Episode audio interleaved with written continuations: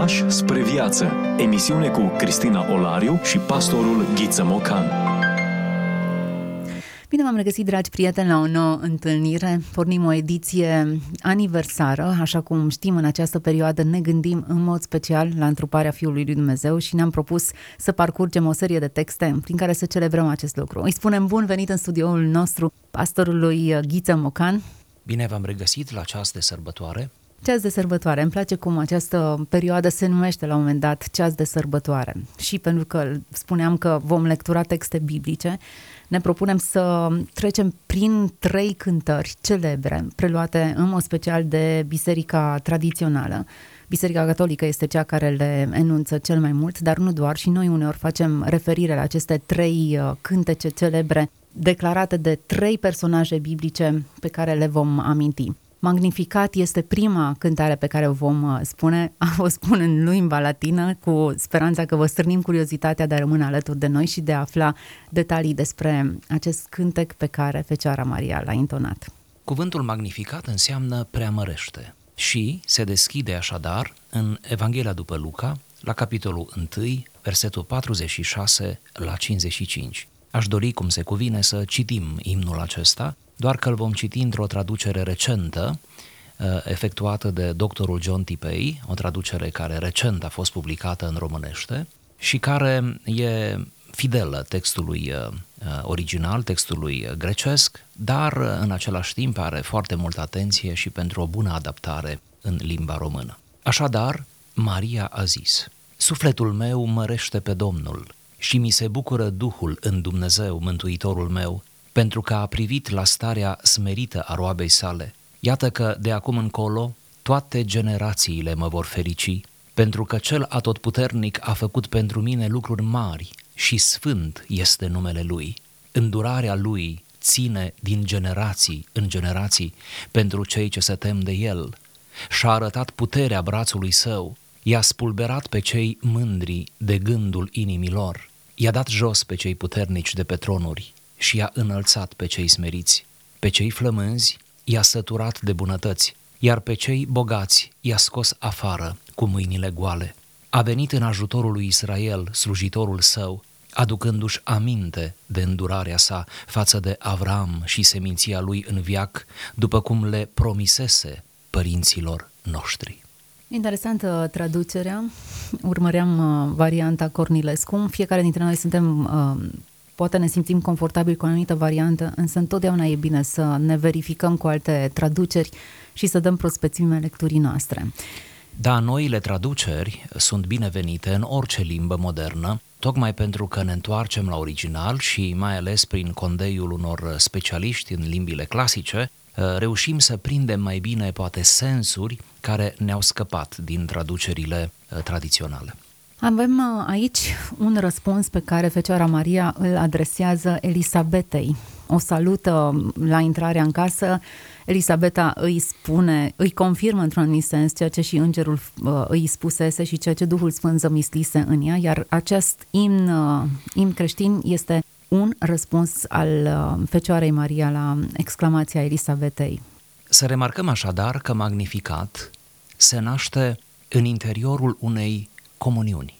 Se întâlneau două femei de vârste diferite, iată, Elisabeta în vârstă, Maria tânără, atât de tânără, amândouă purtau un mesaj special, aveau o chemare specială, să remarcăm că evanghelistul Luca împletește narațiunile nașterii Mântuitorului cu nașterea lui Ioan Botezătorul. Îi așează împreună încă înainte ca aceștia doi, Ioan și Isus, să se fi născut. Ori înainte să fie copii, fii, sunt mamele. Iar această întâlnire dintr-un ținut muntos, cum descrie textul biblic, e o dovadă frumoasă, un tablou frumos al comuniunii între două femei alese, cu trăire aleasă și cu așteptări extraordinare, cu o inimă marcată de bucurie, cu o inimă smerită și iată, din imnul acesta reiese uh, cât de multe lucruri frumoase, nu, să lășluiau în inima Mariei chiar înainte ca să-l nască pe Isus. Într-un anumit sens, cred că această fecioară tânără, nevinovată, smerită, umilă, avea nevoie de confirmările unor oameni ai lui Dumnezeu, iar Elisabeta este cea care îi oferă această confirmare. Respectând proporțiile, Elisabeta trecuse deja printr-o experiență miraculoasă, în sensul că primise de la Dumnezeu înștiințarea despre nașterea la bătrânețe a fiului lor, Ioan, care va pregăti calea Mântuitorului. Prin urmare, Maria, ați spus bine, chiar avea nevoie. Față în față cu marile revelații avem nevoie să fim asistați. Nu numai în necazurile noastre avem nevoie de oameni alături, ci iată și în momentele noastre astrale, dacă îmi permiteți, în momentele acestea de grație, când Dumnezeu ne folosește cum n-a mai făcut-o înainte. Deci comuniunea este binevenită, este chiar necesară și în momentele noastre de grație. Și cred că ați subliniat un principiu foarte bun. Până la urmă urmei, momentele noastre de revelație, de inspirație ar trebui confirmate și verificate de alți oameni care îl caută pe Dumnezeu. Da, așa este și aș mai adăuga uh, un detaliu care e suportat de narațiunile din primele două capitole din Luca, anume că avem aici o predare de ștafetă. Din punct de vedere narrativ, Elisabeta iese din scenă pentru a face loc Mariei. Subliniez din punct de vedere narrativ și poate nu numai, pentru că Maria urma să nască nu încă un Ioan botezătorul, ci pe cel care avea să vină, cum va zice Ioan mai târziu, adică pe Fiul lui Dumnezeu întrupat. Narațiunea însăși o așează pe Maria într-o postură înaltă, într-un apogeu, am putea spune. Nu uităm că era o diferență semnificativă de vârstă. Elisabeta era deja în vârstă, Maria era o fecioară tânără, adolescentă probabil. Așadar, unde este diferența dintre generații? Se pare că în prezența lui Hristos, a lui Dumnezeu, se pare că față în față cu revelația și cu vocația acestor două femei, pur și simplu diferența de vârstă se topește. Și bineînțeles, nu știu, aici e o succesiune, cum spuneați, uh, predau mandatul. Cel mai în vârstă îl predă mandatul celui mai tânăr, înțelege că e purtătorul unui mesaj. Acest episod, chiar și imnul acesta, cred că e un text bun pentru întâlnirea surorilor din comunitățile noastre. Până atunci însă încropim noi o întâlnire pe cale a undelor sau pe internet, depinde unde ne ascultă cei care urmăresc emisiunea noastră. Numele Magnificat, așa cum uh, l-am atribuit acestui imn, provine printr-o decizie papală. Haideți să vedem puțin despre istoria acestui imn și cum a traversat istoria bisericii. Este vorba de un decret elaborat de Comisia Pontificală Biblică la 26 iunie 1912. Acum, textul în sine există în scriptură, nu, de la începuturi. Doar că, în acel moment, în zorii secolului 20, Biserica Romano-Catolică a găsit cu cale să integreze imnul acesta în liturgie, mă refer în partea aceea de liturgie ușor mai liberă, Uh, care ține cont de specificul fiecărei sărbători. Prin urmare, în această perioadă și mai ales în uh, ziua propriu-zisă de Crăciun, se uh, citește, se anunță textul acesta, ba chiar se, se citește. Din punct de vedere liturgic, așadar, catolicii au recuperat, au pus în lumină mai bine textul acesta și i-au atribuit foarte multe comentarii, cântece.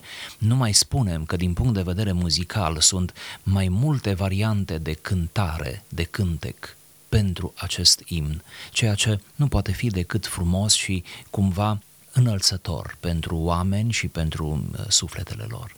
Acum mă întreb dacă Maria l-a cântat sau a zis uh, lucrul acesta. Traducerile spun Maria a spus, dar e clar că e, e un psalm sau cel puțin conexiunile cu psalmii care erau cântați sunt evidente în text. Este evident că avem de face cu o poezie aici, cu un uh, fragment poetic. Nu știm dacă l-a cântat, uh, e posibil să-l fi cântat, oricum evreii aveau obiceiul, uh, fără să se jeneze, să cânte ad hoc, spontan, ceea ce au în inimă, pentru că nu cântau complicat, nu presupunea să ai o instrumentație în spate uh, și e posibil să-l fi intonat sau pur și simplu să-l fi rostit, să-l fi uh, zis uh, cu entuziasm, cu patos. Ideea centrală a acestui imn este aceea de înălțare, dintr-o stare smerită, umilă, săracă, așa cum sunt cuvinte pe care uh, Maria le aduce în atenție, Dumnezeu și-a arătat îndurarea. Exegeții ne atrag atenția că Magnificat poate fi pus în oglindă cu unul dintre psalmii Vechiului Testament. E vorba de psalmul 136. Aș vrea să aduc câteva argumente. Bunăoară, în versetele 48 și 52 din Luca, citim, a privit spre starea smerită a roabei sale. El a înălțat pe cei smeriți. Vedeți, smerenie, smerenie. În Psalmul 136, versetul 23, citim, Pe cel ce și-a adus aminte de noi când eram smeriți, căci în viac ține îndurarea lui. De asemenea, un alt paralelism, versetul 51. El a arătat putere cu brațul lui, a risipit gândurile pe care le aveau cei mândri în inima lor. Și în Psalmul 136, versetul 12, cu mână tare și cu braț întins, căci în viac ține îndurarea lui. Vedeți brațul puternic al Domnului și în Vechiul și în Noul Testament. Luca, de asemenea, capitolul 1, versetul 52, a răsturnat pe cei puternici de pe scaunele lor de domnie și a înălțat pe cei smeriți. Și aici este antiteza între smerire și înălțare. Vezi, pentru corespondență, Psalmul 136, versetul 17, pe cel ce a lovit pe împărați mari, căci în viac ține îndurarea lui. De asemenea, în versetul 53 din Luca, pe cei flămânzi i-a săturat de bunătăți și pe cei bogați i-a scos afară cu mâinile goale și versetul 25 din Psalmul 136, pe cel ce dă hrană oricărei făpturi, căci în viac ține îndurarea lui. Și în fine, ultima ocurență, versetele 54 și 55 din Luca, a venit în ajutorul robului său Israel,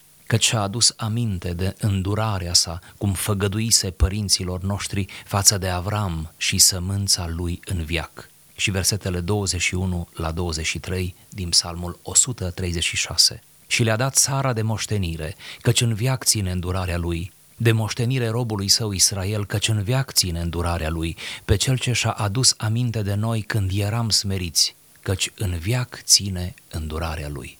Am dorit să specific aceste frumoase similitudini între Psalmul 136, să reținem, și imnul Mariei. Încă o subliniere, faptul că există o coerență între Vechiul și Noul Testament, pentru cei care ignoră anumită parte a Bibliei, socotind-o nesemnificativă, iată că fiecare element se leagă și e o poveste continuă. Există o expresie repetitivă în acest psalm, îndurarea lui Dumnezeu, o idee pe care o regăsim și în cântarea Mariei. Îndurarea lui Dumnezeu în cântarea Mariei se vede prin înălțarea celor smeriți, smerirea celor înălțați, hrănirea celor flămânzi, autoritatea divină, credincioșia divină. Toate aceste concepte tari, teologice, profunde, sunt irigate, dacă vreți, energizate de îndurarea lui Dumnezeu. De fapt, tot imnul, tot imnul preamărește îndurarea lui Dumnezeu, Dumnezeu cel îndurător, Dumnezeu care nu și-a uitat poporul, Dumnezeu care se întoarce cu binecuvântări. Chiar deschiderea imnului, sufletul meu mărește pe Domnul, pare a fi o sinteză a psalmului 96, că tot spuneați de Vechiul Testament, la care putem adăuga și fragmentul din Habacuc 3 cu 18, știți, eu tot mă voi bucura. De asemenea, se poate sugera o similitudine cu afirmația din Psalmul 69 cu versetul 30, citez, voi lăuda numele lui Dumnezeu prin cântări și prin laude îl voi preamări. Vedeți, această atitudine psaltică a Mariei, această, acest ecou pe care îl regăsim la Maria, dar de care sunt încărcate, dacă vreți, cântările Vechiului Testament. Și cumva psalmii se mută în Noul Testament, pentru că, mai spuneam noi aici, este mai mult Vechi Testament în Noul Testament decât credem noi. Frumos spus. Acum, nu asistăm la un simplu act de creație, un moment poetic pe care Maria îl are, o exaltare de moment. Nu uităm coerența aceasta între textele și psalmi și ceea ce se întâmpla în pântecele ei, era imposibil să fie produsul minții și imaginației ei. Era clar că exista aici lucrarea Duhului Sfânt care a inspirat-o, pentru că fiecare cuvânt are o valoare profetică și se leagă incredibil de bine de psalmii mesianici pe care mă îndoiesc că avea cultura teologică să îi fie analizat și să îi poată recita în felul acesta. Mai degrabă, cred că a fost o expresie și o exuberanță, o, o, o izbucnire pur și simplu, spontană, în care ea și-a exprimat ceea ce exista deja în ea. Prin urmare, Duhul Sfânt vorbea prin ea în momentele acele. Duhul Sfânt vorbea prin ea și vorbea în sincron cu revelația precedentă, nu cu psalmii. Pe de altă parte, să nu subestimăm, cred că Maria a fost crescută într-o atmosferă a psalmilor, a cunoașterii veterotestamentare și dacă uneori citează fără ghilimele din psalmi, asta arată că inima ei devenise un psalm. Interesantă și, și expresia sufletul meu mărește pe Domnul, nu eu măresc pe Domnul. Acest sufletul meu seamănă izbitor cu un alt personaj feminin din Vechiul Testament, mă refer la Ana, descrisă în 1 Samuel, capitolul 1, unde din nou și Ana spune sufletul meu, era o manieră semitică de a vorbi despre tine, dar nu într-un mod direct. De asemenea, să observăm în acest imn uimirea Mariei de a fi aleasa. Ea o logodnică umilă, ea să-l poarte în pântece pe Mesia. Interesantă asocierea de asemenea dintre smerenie, cei care se văd mici, adică nevrednici, și înălțare, toate neamurile îmi vor zice fericită, Macaria ego, fericită, îmi vor zice mie fericită. Bucuria, chiar frenezia pe care o sugerează imnul, trimite spre o altă femeie din Vechiul Testament, năpădită și ea de bucurie. E vorba de Lea, soția nedorită a lui Iacov, care la nașterea lui Asher, potrivit Geneza 30 cu 13, spunea, ce fericită sunt, căci femeile mă vor numi fericită. Iată Lea, iată Ana, iată Maria. Da, frumoasă tranziție între aceste femei ce pod peste generații, ce legătură, ce expresii care le aduc împreună pe femeile acestea alese de Dumnezeu. Maria este uimită că e aleasă de Dumnezeu. Tradiția părinții bisericii vorbesc despre părinții Fecioarei Maria, Ioachim și Ana, drept oameni cucerni, sfinți, care o primesc într-un mod providențial și ei. Ceea ce oarecum ne face să ne gândim că și ea a fost educată în, în uh, tradiția iudaică și a crescut uh, amprentată de psalmii pe care îi menționați puțin mai devreme. Poate că, într-adevăr, a fost îmbibată de, de cultura femeilor sfinte ale, ale scripturii și inspirată de modelul lor, dar cred că nu s-a așteptat la așa ceva. Pentru că i-ați pomenit pe părinții Mariei, se cade să mai adaug și eu ceva. Într-adevăr, există niște scrieri, dintre care menționez protoevanghelia lui Iacov, dar sunt și altele, care erau utilizate în primele secole. Noi acum le numim apocrife și uneori ne temem de ele, avem așa o mefiență față de aceste scrieri, ceea ce nu e bine pentru cultura noastră teologică, dar în fine, Ehm, din aceste scrieri, validate din punct de vedere istoriografic, aflăm detalii despre cumințenia și spiritualitatea părinților Mariei, despre atmosfera în care Maria a crescut, ceea ce încă o dată ne confirmă că Maria nu a venit de nicăieri, nu a fost luată pur și simplu la întâmplare, pentru că doar Dumnezeu nu face nimic la întâmplare. Și era deja un act de curaj pentru Dumnezeu Tatăl să-și dea fiul pe mâinile unei adolescente până la urmă. Dar nu era orice adolescentă. Ori felul în care a fost ea crescută o pregătea pentru o asemenea vocație, chiar dacă noi nu aflăm din Evangheliile canonice detalii despre viața ei. Însă nu este necunoscută familia Mariei, așa este. E, e bună această paranteză. Cred că e bine să o plasăm și din punctul acesta de vedere și să înțelegem puțin contextul în care s-a născut. Bun, Maria este uimită și își exprimă uimirea de a fi aleasă și mereu sublinează conceptul acesta. Pe cei smeriți, pe cei flămânzi a săturat, ea identificându-se cu poporul Israel, cu, până la urmă cu omenirea însăși, care din starea smerită a fost scoasă și adusă la lumină. Imnul cumva radiografiază istoria grea a poporului evreu. În acest imn avem incluse exilurile poporului evreu, deși nu sunt menționate.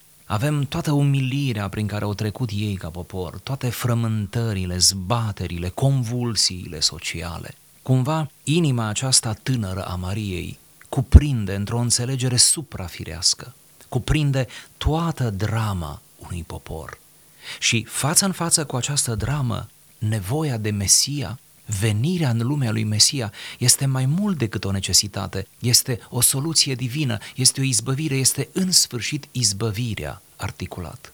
Interesant că izbăvirea aceasta vine la pachet nu doar cu scoaterea săracului din starea de foamete sau a umilului din starea lui de, de zdrobire, ci și cu coborârea bogatului. Da, în același timp, când cel sărac este înălțat, cel bogat este smerit. E cumva descrierea a ceea ce teologii numesc paradisul mesianic. Pe cei flămânzi a săturat de bunătăți și pe cei bogați a scos afară cu mâinile goale. Este un ecou al textului din Psalmul 72, versetul 12 la 14, citez. căci el va izbăvi pe săracul care strigă și pe nenorocitul care n-are ajutor. Va avea milă de cel nenorocit și de cel lipsit și va scăpa viața săracilor îi va izbăvi de apăsare și de silă și sângele lor va fi scump înaintea lui.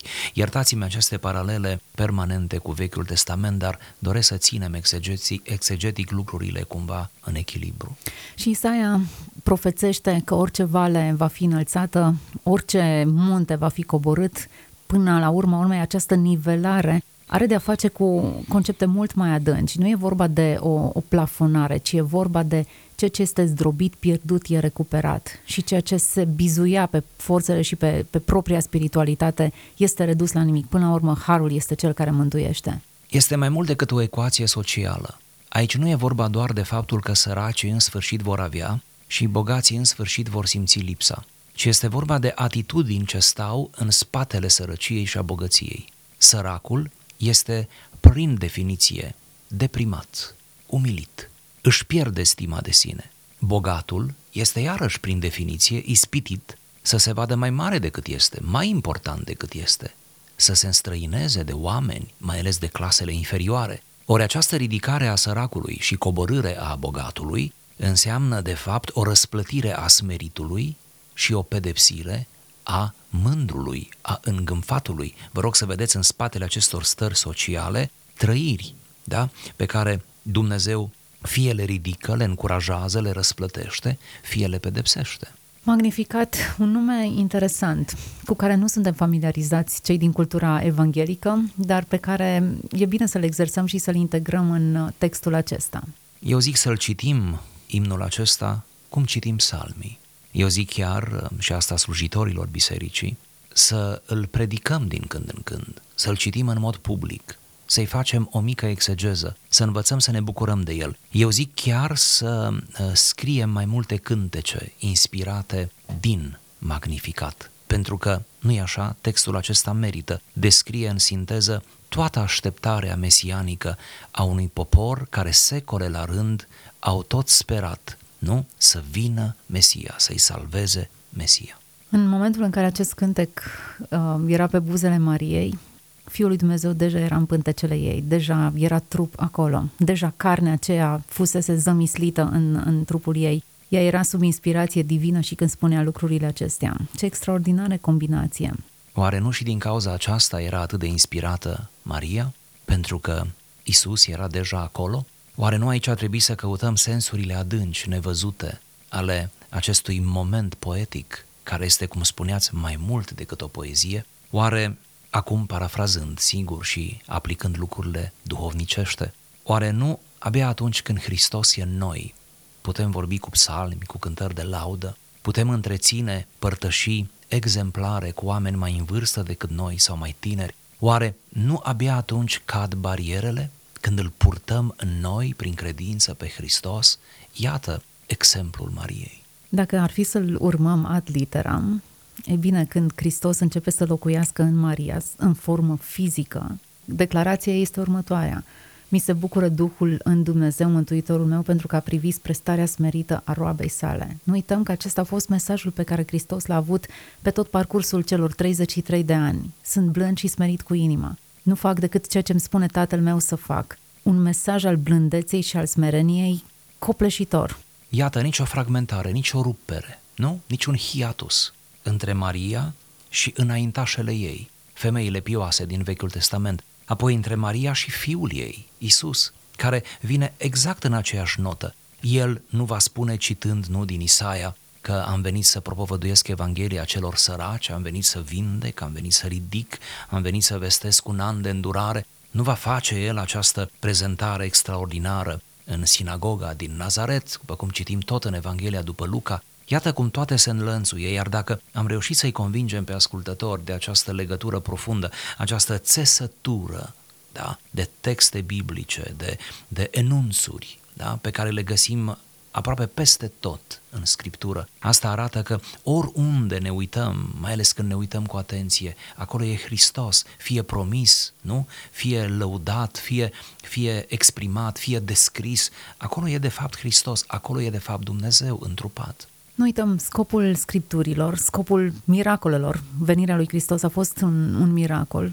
Nu a fost miracolul în sine, scopul textului nu este textul în sine, ci e descoperirea lui Dumnezeu. Cine este Dumnezeul care țese povestea aceasta în modul acesta? Cine este Dumnezeu în spatele miracolului? Până la urmă, cred că aceasta este și funcționalitatea miracolului. Cine este Dumnezeu în tot, în, în tot peisajul acesta? Iar aceste femei, printre care și Maria, nu sunt altceva decât niște martore care depun mărturie despre cine urma să vină, cine a venit, ce a făcut el, la fel bărbații din Scriptură, la fel tot Noul Testament, nu, care celebrează deja chiar venirea în lumea lui Dumnezeu, trebuie să vedem toate aceste personaje ca depunând mărturie. Sigur că Hristos e mai mult decât Biblia, sigur că e mai mult decât aceste texte, sigur că Biblia ne slujește ca și cale spre Hristos, dar nu putem fără aceste mărturii. Ce săraci am fi, ce neputincioși, și așa uneori ne poticnim în credința noastră cu aceste mărturii. Deci, iată, aflându-ne în prag de sărbătoare, dacă mi se permite să, să fac o chemare, aceasta ar fi chemarea, să ne reîntoarcem la martorii primari, la cei care au fost acolo, care au simțit la cald evenimentele și la cântările lor, la exuberanța lor și măcar ca un ecou, ceva din acea exuberanță să ajungă și în inimile noastre. Cu această rugăciune și orare ne luăm rămas bun de la ascultătorii noștri. Mai avem încă de parcurs câteva imnuri importante pe care le asociem cu această sărbătoare. Uh, le dăm întâlnire ascultătorilor noștri data viitoare când vom povosi în preajma unui alt text biblic care sper să ne inspire și să ne ajute să sărbătorim cu mintea, inima noastră conform Scripturii. Până atunci, vă doresc toate cele bune! Ați ascultat emisiunea Pași spre viață cu Cristina Olariu și pastorul Ghiță Mocan.